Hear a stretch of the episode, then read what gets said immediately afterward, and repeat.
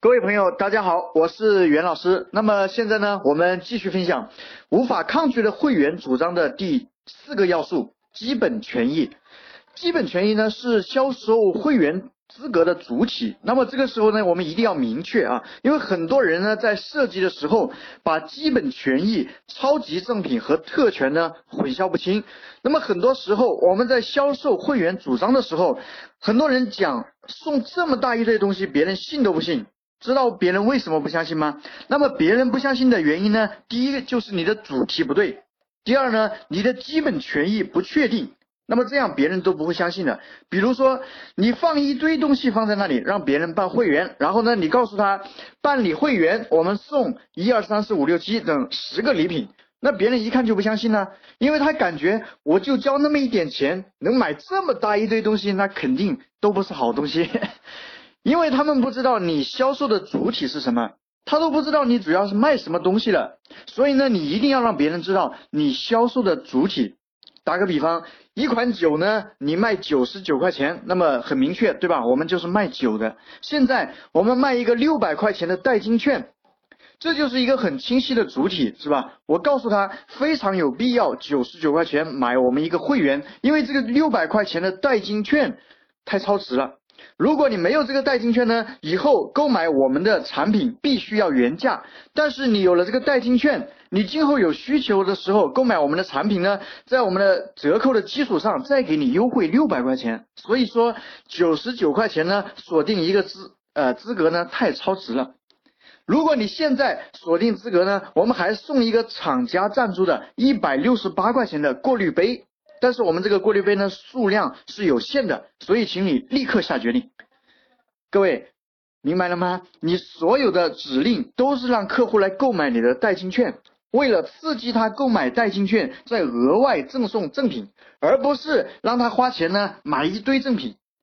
说白了就是九十九块钱买一个六百块钱的代金券，并且呢现在购买还可以送他一堆礼品。如果这一点啊逻辑呢，大家没有搞清楚的时候，那么你在跟别人销售会员主张，别人就会感觉这是一个坑。所以说，基本权益就是我们的销售主体啊。再次重申一下，基本权益就是我们的销售主体。这里给大家分享几个板块的基本权益哈。那么我们在设计无法抗拒的会员主张的时候呢，都。都哪些东西可以作为基本权益呢？第一个叫什么呢？第一个叫折扣，第二个叫什么呢？叫消费送礼啊，第三个叫代金券，第四个叫充值卡，那么第五个呢叫做产品，因为我们的产品本身就是可以作为一个基本的权益。那么这些这五个呢是最常用的基础的这个板块。当然呢，呃，咱们的基本权益呢也可以是这五个里面。一到两个组合啊都可以。那么现在呢，我们开始分享第一种，叫做折扣。折扣呢，它又有几种常用的基本形态。首先第一个呢叫首单折扣。首单折扣这个听名字就很容易理解哈，就是客户呢办理我们的会员以后，就可以享受首单折扣的权益。那么第二个折扣的形态呢，叫做每个月会员专区的折扣。每个月我们都推出会员专区产品，到时候呢，会员都可以享受折扣。第三种呢，叫做多次折扣资格啊，多次折扣资格。那么在我们前面分享那个焖锅啊，那个焖锅店的一个案例的时候呢，它是不是一年享受五十次这种折扣的资格，对吧？那么第四种呢，叫做单品超级折扣。打个比方，我开一个饭店，那么我店里面的辣椒炒肉呢，啊是我的特色菜。那么这道菜呢，本来是要三十块钱的，客户充值成为我们会员以后呢，只需要十块钱，这就是单品超级折扣。呃，那么我们在设计会员权益的时候呢，就可以思考，我们可不可以用到折扣呢？比如说，成为我的会员。到我的水果店里面买苹果就能享受十次只需要半价的资格，这就是单品折扣啊和多次折扣的这个叠加。那么这种方式呢，可以运用到各行各业都可以。那我们再看第二种哈，那么基本权益的第二种叫消费送礼啊，这里呢可以分为两种形式，第一个呢是整体消费送礼，一个是单品消费送礼。那么我们在上次的课程中呢，这个案例啊，就是客户只要充值二十块钱就可以送二十块钱的消费卡。那么今天呢，呃，可以获得一个消费满三百块钱送一百块钱礼品的资格啊，这就是一个整体消费送礼的机会。还有单品消费送礼呢，也是一样的。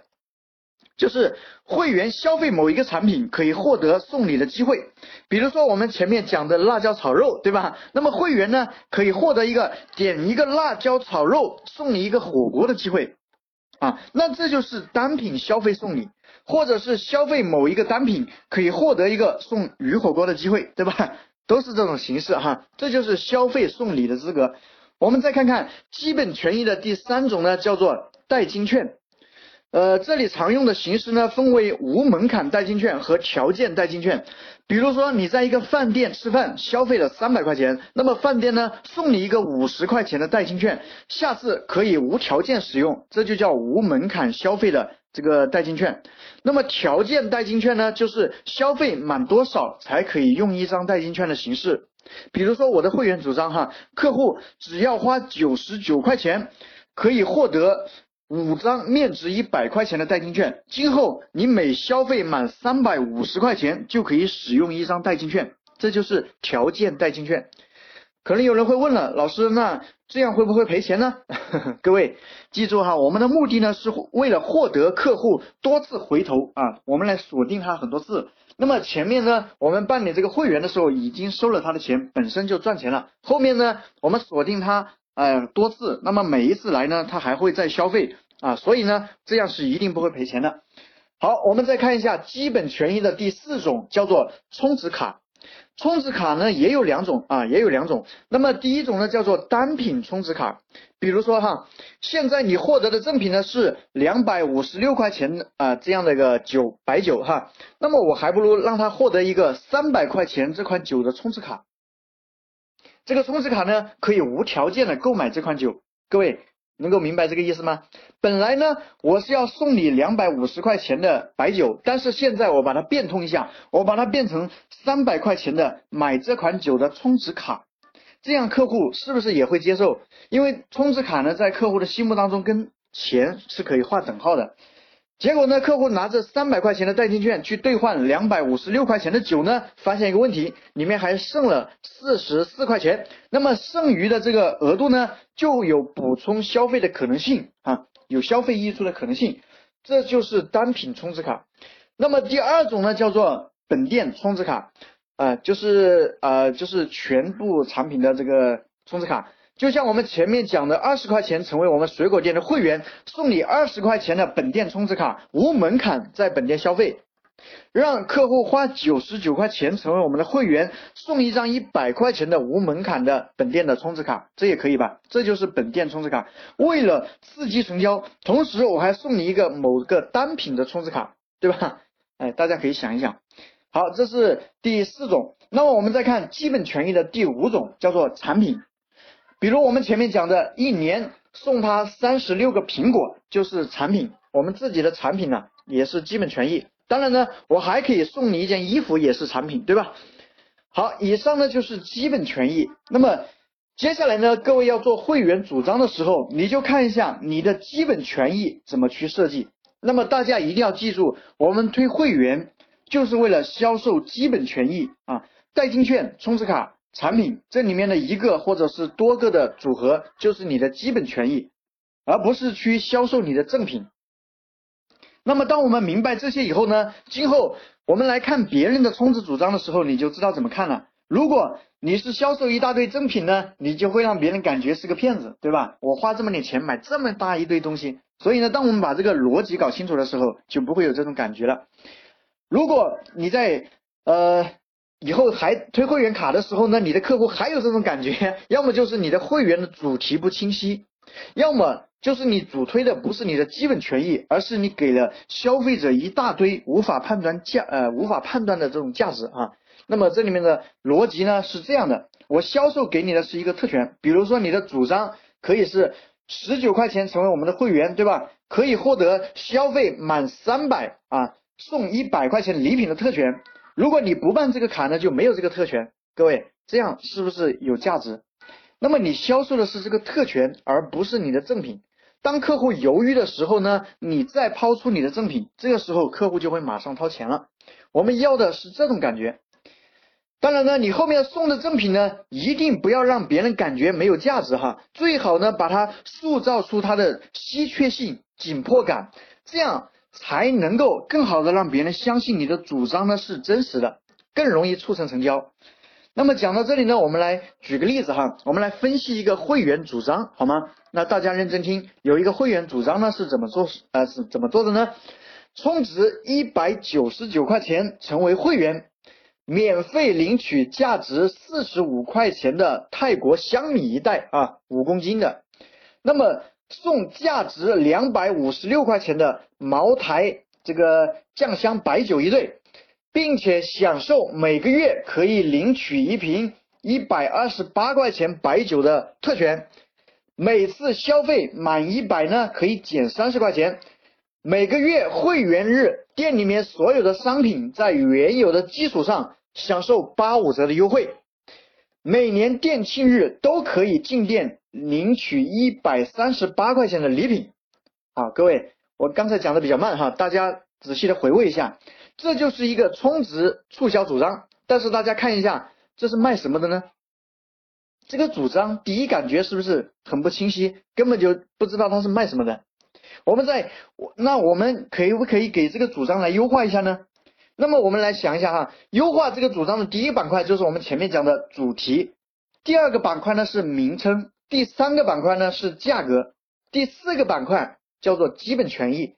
那么这个主张呢，在商家自己看的时候可能无懈可击，但是我们一看这里面的问题呢非常多，比如说它的主题不清晰，对吧？它的没有名称，就是一个成为我的会员，它没有名称。第二呢，它的价格太高。达不到大规模圈人的目的，那么它的基本权益呢？问题更大。他的基本权益成了花一百九十九块钱买一袋四十五块钱的米，是吧？再送你两瓶酒。后面呢，每次消费满一百块钱减三十块钱，所以这个主张呢一点价值都没有。这就是他的基本权益有问题，应该怎么改呢？我们一起来看一下哈。